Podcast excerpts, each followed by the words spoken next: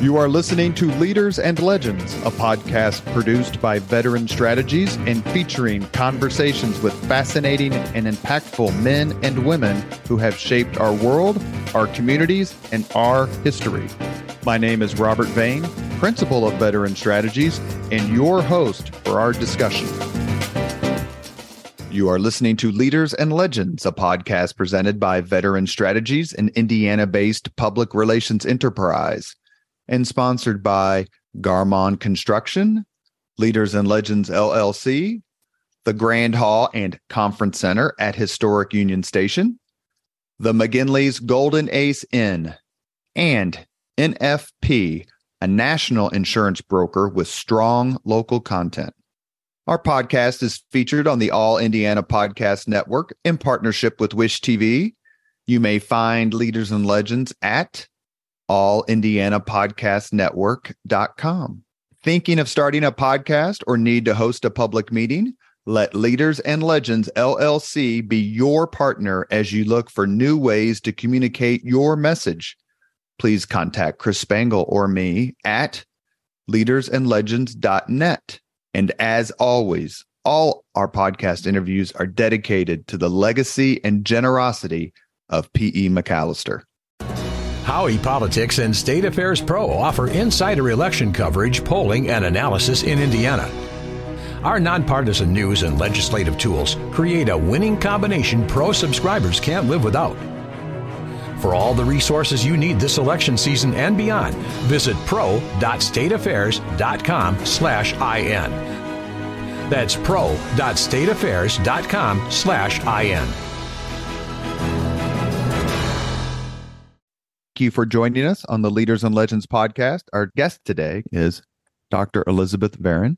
She is a professor. She is the Langbourne M. Williams Professor of American History at the University of Virginia and a member of the Executive Council of the University of Virginia's John L. Nau III Center for Civil War History. Worked with Gary Gallagher, I'm assuming. Absolutely. He's a good friend and, and colleague, and we have compared notes often.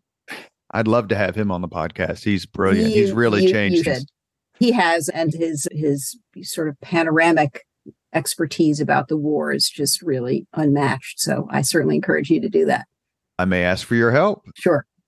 Professor Varon's awards include the 2020 Gilder Lehrman Lincoln Prize, which I've been to the Lincoln Forum. It's beautiful. Yeah, great very good there. events. Yep. Judge Williams is wonderful, and uh, Ruth Squalacci, who's a very good friend of mine, she's involved as well. Her new book is called Longstreet: The Confederate General Who Defied the South. If anyone listening is a Civil War history buff, you know that Longstreet, really, as much as anyone, has a unique history not only during the war, but perhaps even more so after the war. Professor Varon, thank you so much for coming on the podcast. My pleasure. Thanks for the invitation. I've devoured this book as an unabashed Longstreet enthusiast, advocate, a lot has been written about him. I think was the last was Jeffry Wert the last full scale biography about. There are a number of studies that focus on aspects of his life, but that's the last synthetic biography. Yeah, and and and a very good book, very strong on his Civil War record. Absolutely, and then one of my favorite Civil War books is uh, William Garrett Piston's Lee's Tarnished Lieutenant, which really yeah. ignited the love of Longstreet for me. So, what drove you to write this book? As you say, Longstreet is a fascinating character, relatively well known to American history buffs and quite well known, at least his name and the basic outlines of his story are quite well known to Civil War buffs. But I felt that there was more to say, particularly about his post war life and its relationship to his wartime career and performance. As there's been some terrific work on Longstreet, the Piston book and Wert book, both very admirable. At the same time, it's worth noting that Longstreet spent four years as a Confederate general and nearly 40 years as a Republican political operative after the war. And the vast majority of attention has focused on his performance as a Confederate general, and particularly two crucial days at Gettysburg, the uh, second and third day, July 2nd and 3rd of that battle, And I felt that a deep dive on his long post war career was was in order in part because of course the wartime story and the post-war story are very much connected. And again i think people understand the general outlines of this. There's a the general public has a vague sense that longstreet's post-war politics his embrace of the republican party and of reconstruction in 1867 produced a fierce backlash and that he got essentially disqualified as a symbol of the Confederacy and the lost cause and blamed for the Confederate defeat at Gettysburg and in the war. Um, but I wanted to tell that story in detail. And part of what motivated me is a sense that we had missed some opportunities in Longstreet scholarship, Longstreet studies, if you will. There's a sort of image of Longstreet in the public mind as a kind of gruff, taciturn man of few words. But in fact, this was an incredibly voluble, prolific man who left a kind of vast body of work, if you will, in the form of this 690 page memoir that he published, countless essays in, in, in magazines like Century Magazine, and countless interviews. And in all of these forums, he weighed in on these sort of crucial issues in American history treason and loyalty, victory and defeat and has a lot to teach us as a public figure and someone whose voice is preserved in such detail in the public record has a lot to teach us about both the transformative changes of the Civil War era, but also the entrenched inequities of the Civil War era. So I was really interested in giving that that big Longstreet body of work, all he had to say over the course of this long political career, a close a close reading, so we could really tune in his voice. As someone who is a Republican political operative, I'm always happy to read about other Republican political operatives. Actually have been on a spate of reading about Lyndon Johnson, which is the opposite of the other. Another fabulous and thrilling topic. Piston named his book or titled his book Lee's Tarnished Lieutenant. Your book is titled The Confederate General Who Defied the South. What do you think about both of those titles, and what do they tell us about Longstreet's career? His man of courage. I think that uh, you know the tarnished uh, lieutenant refers uh, to the backlash against the position Longstreet took during uh, Reconstruction, uh, and Piston is is very strong on the. You you mentioned this in in our little pre interview conversation. Very strong on the sources of that backlash, Pendleton and Early and others, and what they had to say, and the way Longstreet defended himself uh, against his critics.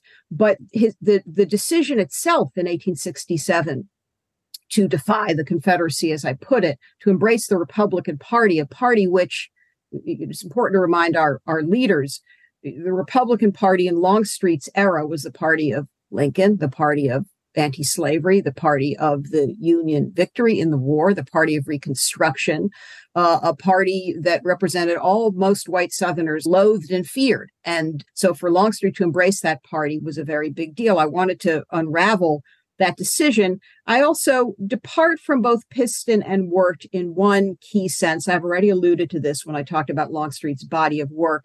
I think Wert and Piston and most everyone who's written about Longstreet have portrayed him as a rather inept politician, someone who got out over his skis once he uh, he embraced Reconstruction. He misrepresented his own uh, wishes. He let himself be painted as more radical than he was. He then proved inept, uh, according to these authors, at defending his wartime record. That his own defenses were full of co- contradictions and misstatements and so on.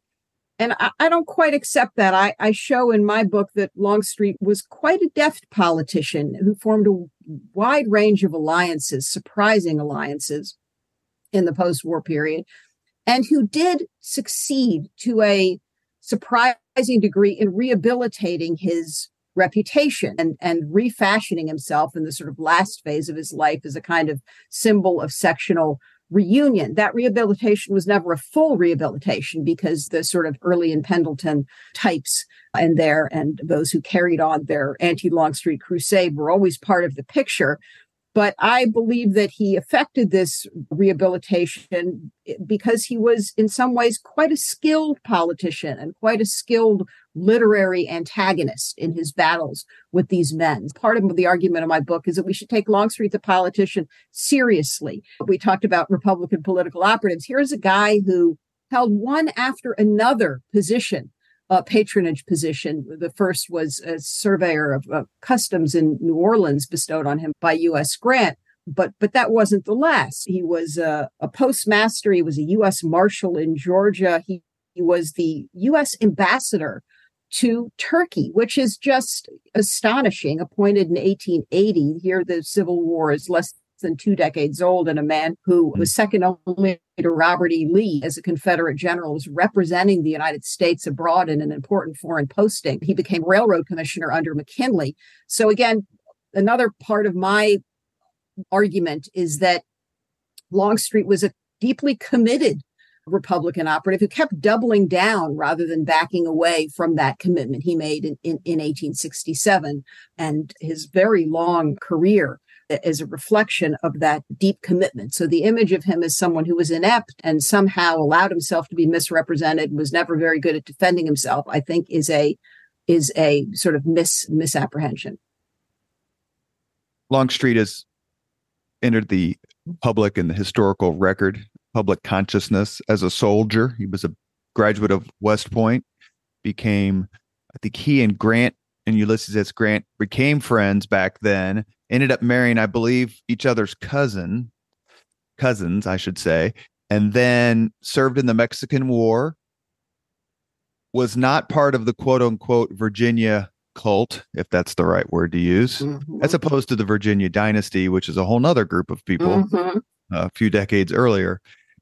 He served, and I'm trying to get through this because we could do it. We could do 10 podcasts on the third day of Gettysburg, and I don't want right, to necessarily right, right. do that and he was at the first battle, the Battle of Manassas, and eventually rose to become a lieutenant general, serving under Robert E. Lee. He commanded the First Corps, which is interesting because, and I want to ask you a quick question about this. The commander of the Second Corps was Stonewall Jackson.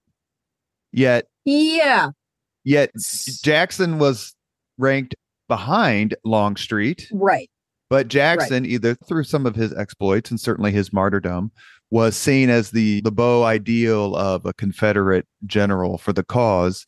And here's Longstreet, who just seems to get hit with opprobrium after opprobrium. What was yeah? So you're you're really onto something there, right? So there there is a sense in the public mind that Lee's right hand man was Stonewall Jackson. It was Longstreet who was second to Lee fr- from start to finish. And Longstreet, who considered himself Lee's right hand man, as his war horse, quote unquote, as Lee put it. As you described very nicely and succinctly, there's a kind of first phase of Longstreet's life, a sort of dramatic arc He's raised in the deep South. His uncle is a very influential pro slavery ideologue. So Longstreet is steeped in a sort of Southern states' rights, secessionist, pro slavery mentality from the time he's a young man. He goes off to West Point, befriends U.S. Grant. That's going to be a very important part of his story down the line. He serves with distinction in the Mexican War. He embraces secession. Some Confederate generals were reluctant Confederates. They got on board only after secession was a fait accompli. But as Jeffry Wert has noted very rightly in his biography and sleuthed this out, Longstreet embraces secession and offers his services to the Confederacy early in the game. He's not at all reluctant. He, as you say, commands the First Corps. He performs well in the Civil War for Lee and the Confederates at the Seven Days, at Second Manassas, at Antietam, at Fredericksburg. And the lesson he derives essentially from those battles is that it's advantageous to fight on the defensive on ground you have chosen and from which you can launch powerful counterattacks. So he is on the eve of Gettysburg feels pretty secure in this reputation as Lee's right hand man uh, uh, and the, the second most important Confederate general, second only to Lee. And Fredericksburg is the battle in December of 62, where the Union Army of the Potomac just hurls itself against the Army of Northern Virginia. And that seems to be to me where the light bulb popped on for Longstreet is look, let's just find a great defensive position, let them hurl themselves against us. And it doesn't matter if we do it in Pennsylvania or Virginia or Maryland, and then we'll have the opportunity to counterattack. He was not at the Battle of Chancellorsville, where Thomas Stonewall Jackson lost his life, but he was famously or infamously for the rest of his life at the Battle of Gettysburg. That seems to me to be the genesis of the anti Longstreet faction because if only the Confederates had won that battle, they would have won the war. I personally think Gettysburg is an overrated battle. Lightning, mm-hmm. please don't strike. Yeah. Please yeah, talk right. to us about Longstreet at Gettysburg and, and what happened there regarding him because we're going to get back to it the longer our conversation goes. Yeah. So Longstreet, famously or infamously, as you put it, believes that the plan that Lee proposes at the end of the first day of Gettysburg to attack the offensive the following morning, att- attacking a strong federal position on the high ground at Cemetery Ridge. He believes that this is a a problematic plan. Longstreet proposes to Lee that the Confederates dislodge from their own position on the low ground and maneuver around the federal the federal left wing essentially to find some better ground, high ground of their own choosing to invite a federal attack that will, as you uh, very uh, rightly put it, echo uh, Fredericksburg, an advantageous defensive position. And Lee rejects this plan and the attack on the following day is bedeviled by all kinds of, of problems. It, it's delayed in its in its onset, and those delays became the subject of much speculation. Had Longstreet, who was disappointed that Lee rejected his advice, had Longstreet been willfully disobedient eh, to Lee and lacking enthusiasm, being ambivalent about that attack, essentially uh, undermined Lee's plan. Now, my this spiraled for reasons we'll discuss as we get to the post-war period into a debate about whether Longstreet deserved all the blame for the loss of Gettysburg and all the blame for the Confederacy's loss in the Civil War. And I would argue that yes, Longstreet felt the plan was an ill-considered one. Much of the debate turned on whether Lee and he had some kind of pact or agreement that they would fight on the defense, tactical defensive in Pennsylvania. And Longstreet believed they did, and most everybody, including Lee, believes that they didn't. The point is that Longstreet felt that it was uncharacteristic of Lee not to heed his counsel because Lee did right. consider him his right hand man. So Longstreet was thrown uh, off by by that. There are many reasons the attack on the second day failed, and indeed many reasons why the Confederates lost the battle. And students of the battle know that Jeb Stuart and Ewell and A.P. Hill and others deserve, and we included, deserve blame.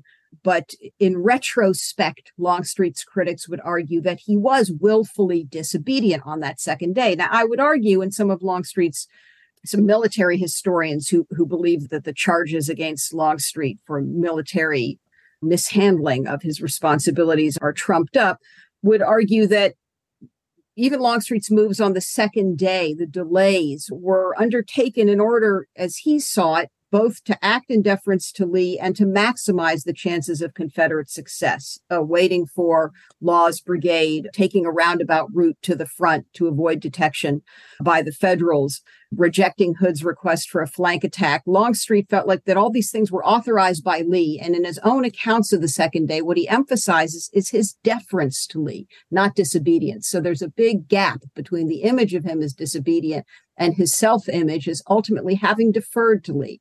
Now, it's important to note that while he had reservations about the plan on the second day, he was really opposed to and fatalistic about the plan for the third day, Pickett, Pickett's charge. That plan he felt was just doomed to failure because the Confederate forces, which he commanded, simply weren't large enough to to overcome uh, the, the, the federal uh, position there. So he's really very discouraged by the events of, of of the third day and and disappointed by them. That said, it's important for us to note as we pivot to uh, the sort of the end of the war in Appomattox and the post-war period, that at the end of this battle in Gettysburg, and you alluded to this idea of Gettysburg, it's a huge turning point.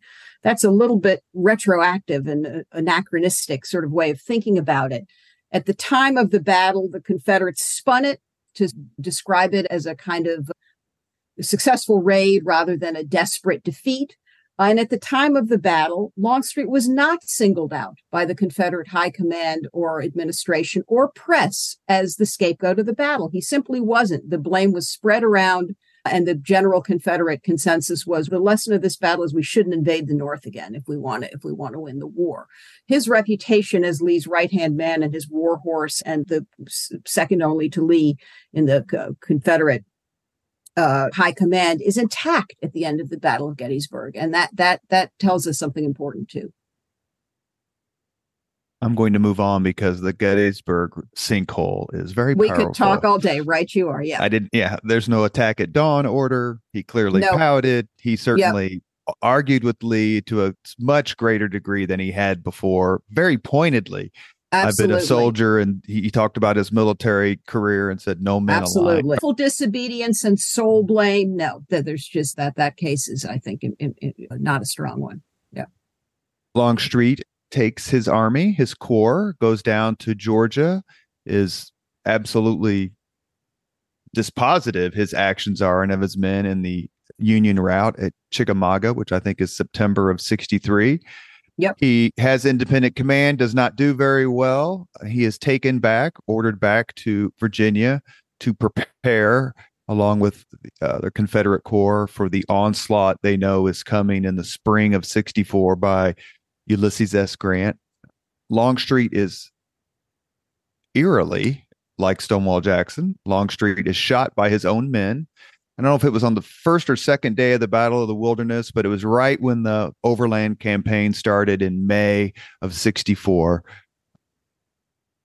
People who say that Lee and he did not have a strong relationship have never read anything about Lee's reaction to Longstreet being shot. Please take Right. it from there. Longstreet wounded in the throat and right shoulder on May 6, 1864. His right arm was largely paralyzed. The, the wound will affect his health for the rest of, of his life.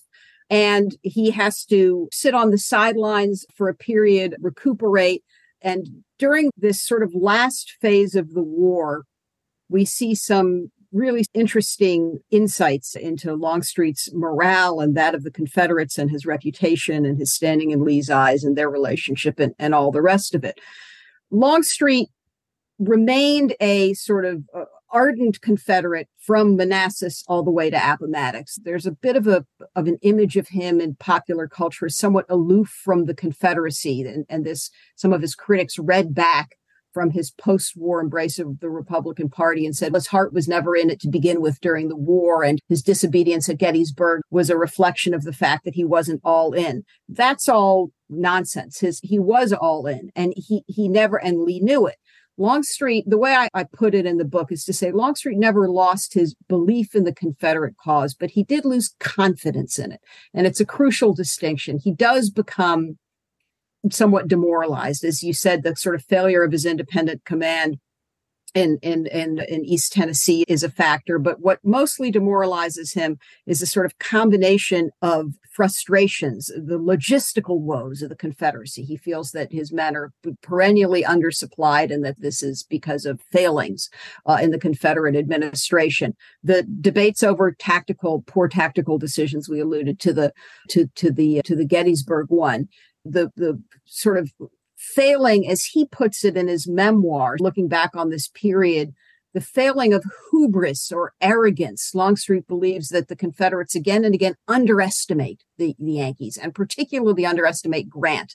And we Mm. see Longstreet really begin to brood about Confederate arrogance. And Longstreet says it's a it's wrong in war to quote unquote despise your enemy, meaning don't underestimate them. And he says that when he's in, in Tennessee in the same theater of war with Grant, he knows that Grant is going to punish the Confederates for their strategic and logistical uh, sort of failings in a way that no other Union general could. So he starts to brood about about the problems in, in, in the Confederacy and he starts to contemplate the end of the war. Interestingly, like Lee, Longstreet believes that the Confederacy should do anything and everything in its power to win the war, including centralizing actions by the government, the impressment of enslaved people and of civilian resources, for example. So he is he is shares Lee's kind of at all costs sort of mentality. But Longstreet also, again, knows that Grant will make the Confederates pay for what's their the, failings. What's the quote? What uh, Longstreet tells Lee and everybody, Grant will this, fight us. This man every will hour. fight us. Yep. every No, hour until the to the end of the war. You had it. He and he's right because he knows that Grant's he, he knows that Grant is a strategic genius and he knows that he will fight a war of attrition and and we have in the sort of final act of the war at Appomattox, in a sense, really the, the key to all that follows, because Grant finally, of course, does bring the Confederates to heel. He offers these incredibly lenient, magnanimous terms of surrender to Lee's army, saying essentially, if you pledge uh, your future obedience to the U.S. and to obey its laws, you Confederate troops can go home without any reprisals.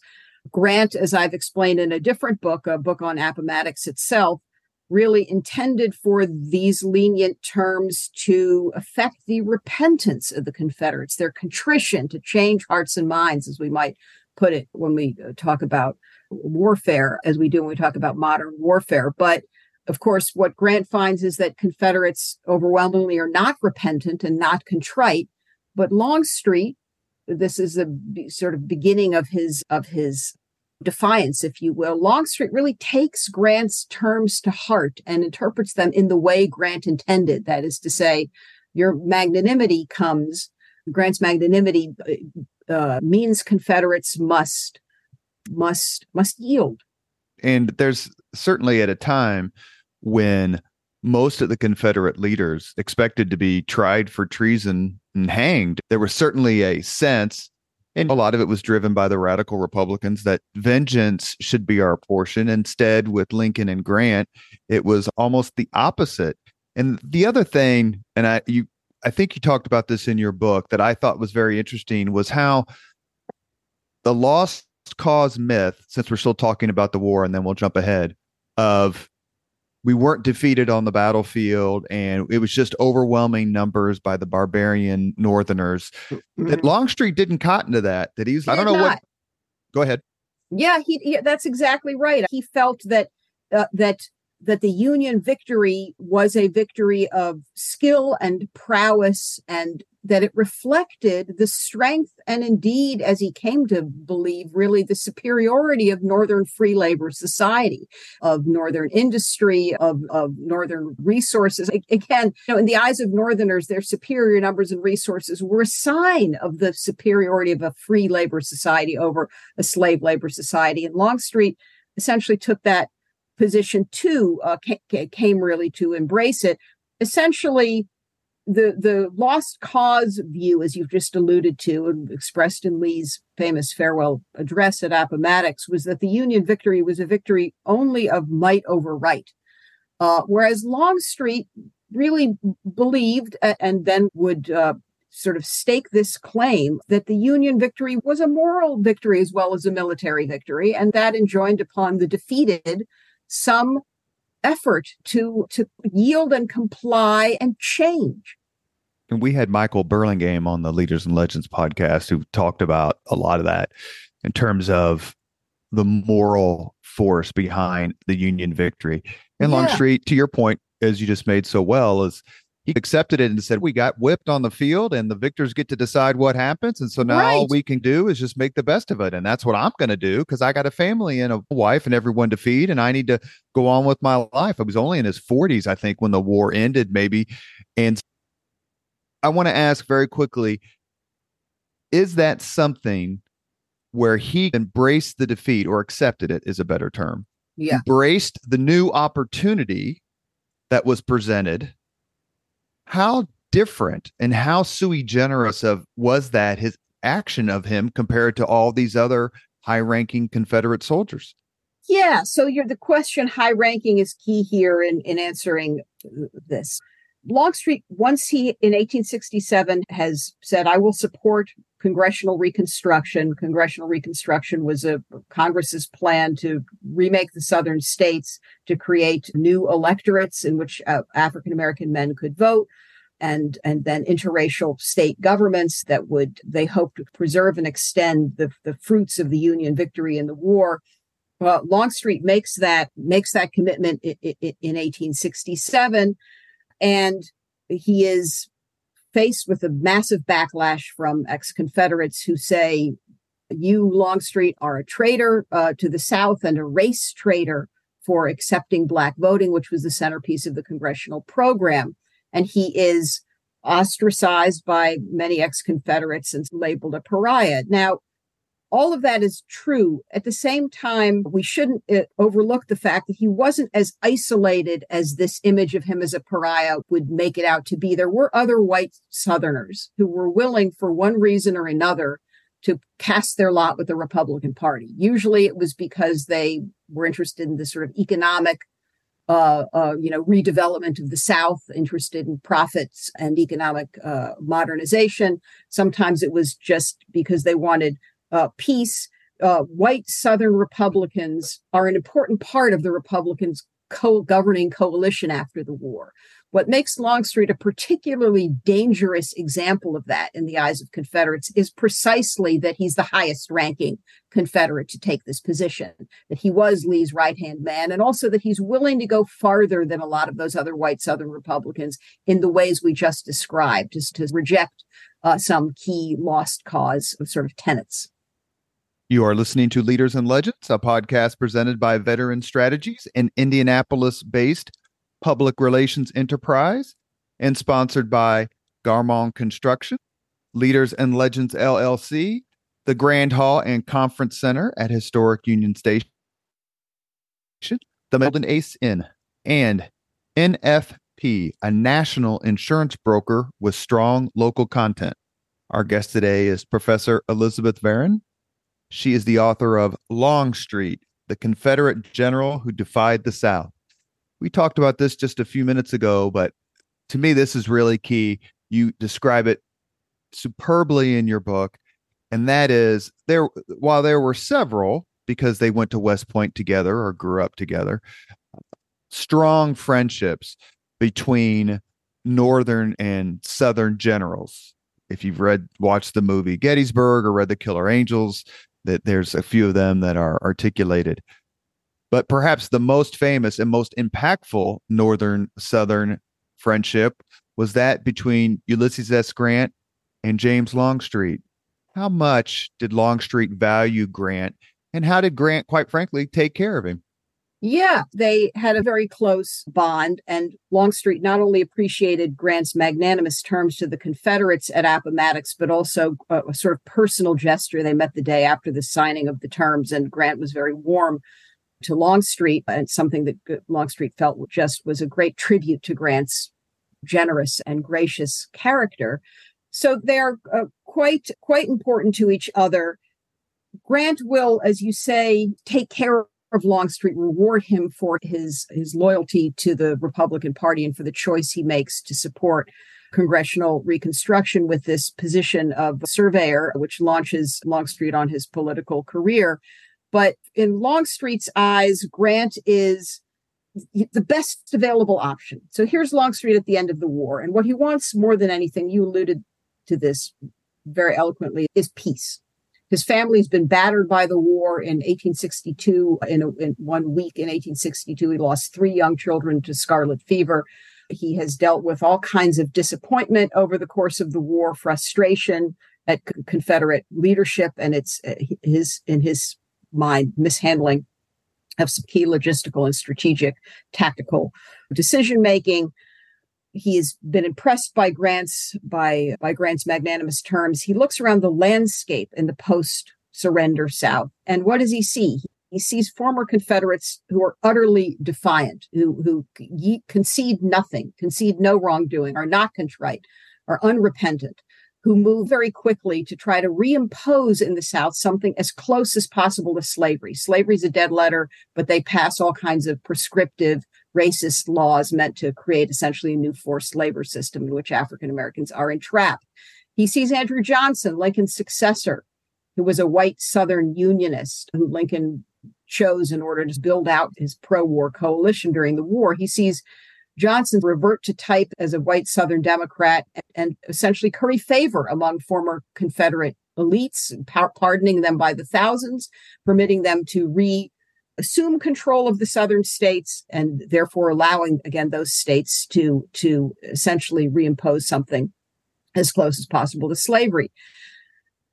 So where is he going to look? He wants peace. He, he believes that the republicans that us grant and the republicans really do desire peace. And he believes that the southern democrats ex-confederates who are not only passing these punitive black codes but also Uh, right away from the very start engaging in waves of vicious retributive violence against former slaves. The Klan founded in 1866 before congressional reconstruction, not a response to congressional reconstruction so much as an extension of the violence that that slavery itself had depended on.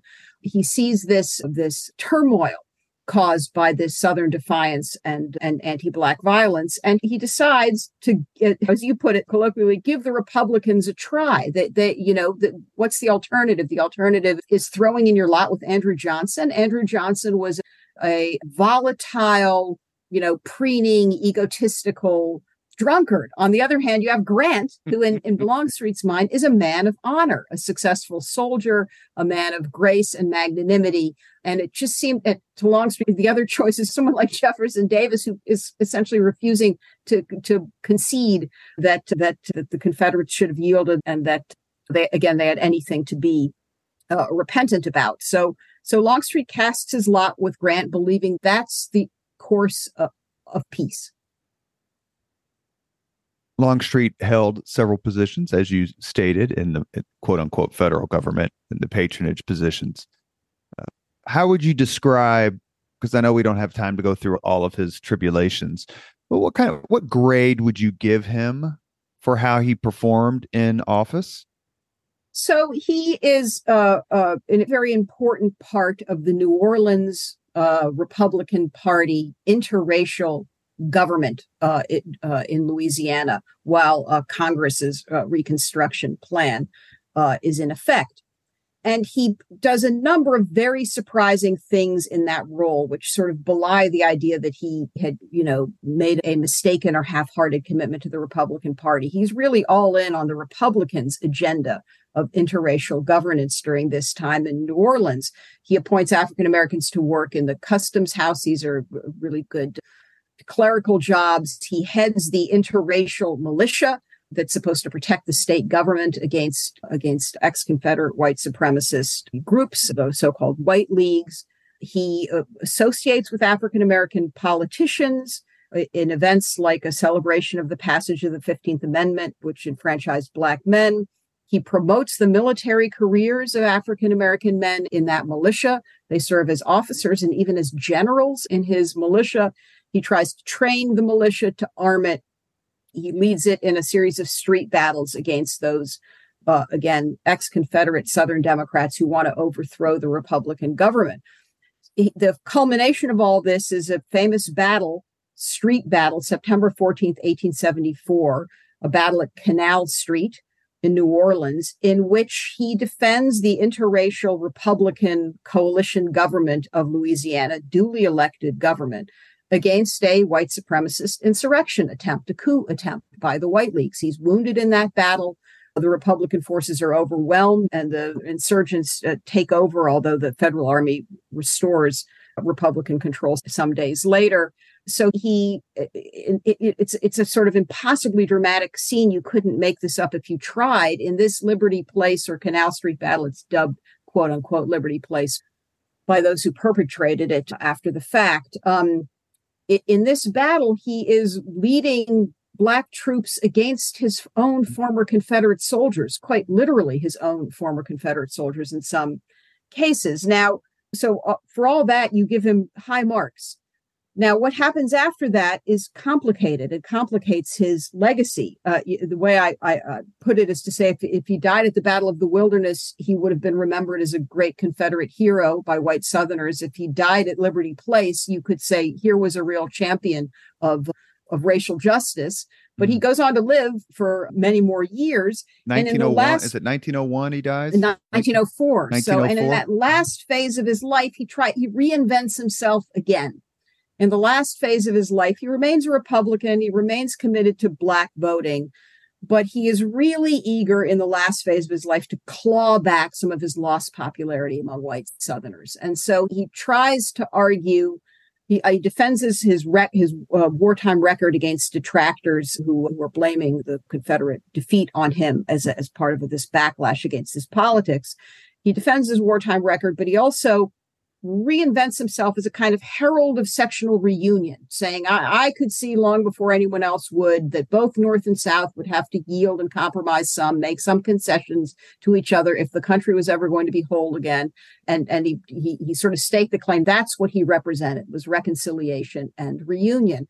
And to a, to a surprising degree, the public, certainly the Northern public, but some white Southerners too, uh, accepted that. And so we do see by the time of his death, he is he has clawed back some of his popularity in the South, and he's a sort of national a national figure associated with this theme of reconciliation. And that re- represents a little bit of a backpedaling from the position he had taken in, in, in New Orleans. And the country had come together to a large degree because of the Spanish American War, where you right. had, I read, I don't know if it was an article or a book, that none of the attacks, these vicious attacks, which drove Longstreet crazy, not over not only because A, he thought they were untrue, but also because Longstreet thought that he was being attacked by much inferior men yes. and much inferior right. generals. He, he certainly did. He certainly did. None of these attacks happened until after the death of Robert E. Lee, which I think is 1871. 1870, yeah. 1870. Yeah. Thank you very much. So we have a situation where the men, his detractors, are silent until Lee is gone. Is that causation or correlation? It's more a correlation and and we it's true that lee himself didn't go after longstreet in public after the war but lee also very pointedly refused to support longstreet. As longstreet is considering publishing the letters in which he announces his support for reconstruction he reaches out to lee and says in effect hey it would be really great if you back me on this. Think of the good we could do and lee rejects that. Lee lee thought grant's election was a travesty and a disaster for america so they really part ways on the subject of Grant and the peace and Reconstruction. Lee was not on Longstreet's side at all in any of those respects. That said, it is after the death of Lee, but the key um, causation is that the attacks on Longstreet 1872, 1873 by Early and Pendleton come at the peak of Longstreet's power as a Republican operative in, in New Orleans. That's mm. what drives these men crazy. And Longstreet, it's a very important part of this story that I, I tell in some detail in the book that that Longstreet was really shaped by the unique environment in New Orleans, where you had a very politically active Afro Creole class, black men with Spanish and French roots in the in the in the region, some of whom had served as commissioned officers for the Union Army during the Civil War, who were very politically bold and assertive. And Longstreet really came to respect many of these men, like PBS Pinchback, and the fact that he was willing to ally with men like Pinchback, to promote them, to defend them, this, this, to socialize with them, his detractors really fastened on that, on that radicalism as they saw it. And the timing of their attacks is very much keyed to Longstreet's prominence in New Orleans politics. How much, let me ask it a different way, please is the fact that Longstreet was not part of the Virginia cult. Lee, yeah. Jackson, I don't know, I can't remember Beauregard, but Johnston, Joseph E. Johnston. There's so many of them. So many prominent Confederates were from Virginia, born or raised or went to school there. I've read another scholarship that was something that was used against Longstreet. Is that fair or overrated? It was, uh, it was it's a factor, but I wouldn't overplay it because the Virginians had no problem with someone like John Brown Gordon, who was not a Virginian, who was a Georgian, but he was a prominent Democrat who stuck to the party line and was a lost cause maven and purveyor of, of those views and a contributor to the cult of Lee. So it, it, it, not being a Virginian could could be the source of a little sort of distance or suspicion, but it no by no means consigned you to pariah status. It, that, that so that's a it's a factor, but it's not a major one. The major one is Longstreet's racial politics.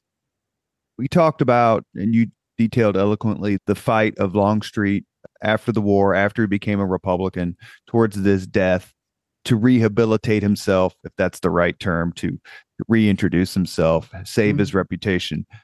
Astonishingly, he had help, and he had help from his second wife, who yeah. I've gotten I've gotten two dates wrong. I'm gonna try to get a third one. Longstreet's second wife, Helen, I think that's correct. Mm-hmm. Helen Dortch Longstreet. She lived till 1962. Yeah, that is uh, just absolutely stunning. That's right. He marries a woman who is 40 odd years younger than he is in 1897 and it's a it's a strange kind of partnership but a partnership it is she was a journalist and a, a sort of politico uh, in her own right uh, and she wrote a book right after his death that sought to vindicate him and defend him against the sort of Lee worshippers and the sort of Virginia detractors of Longstreet. And somebody ought to write this book. This was beyond the scope of my book, but I hope someone will come along and write a Helen Dortch Longstreet biography because she has her own kind of unbelievable political conversion during the World War II era. At the time that they marry, she's she's fairly steeped in certain elements of the lost cause. She's not particularly sympathetic to a- African Americans, uh, doesn't sh- really share Longstreet's uh, racial politics, is uh, a sort of a person who's inclined to glorify the Confederacy and could defend it post facto and is very admiring of Longstreet's record as a Confederate general and against seeks to vindicate him against those Confederates who charged that he was not a great military leader.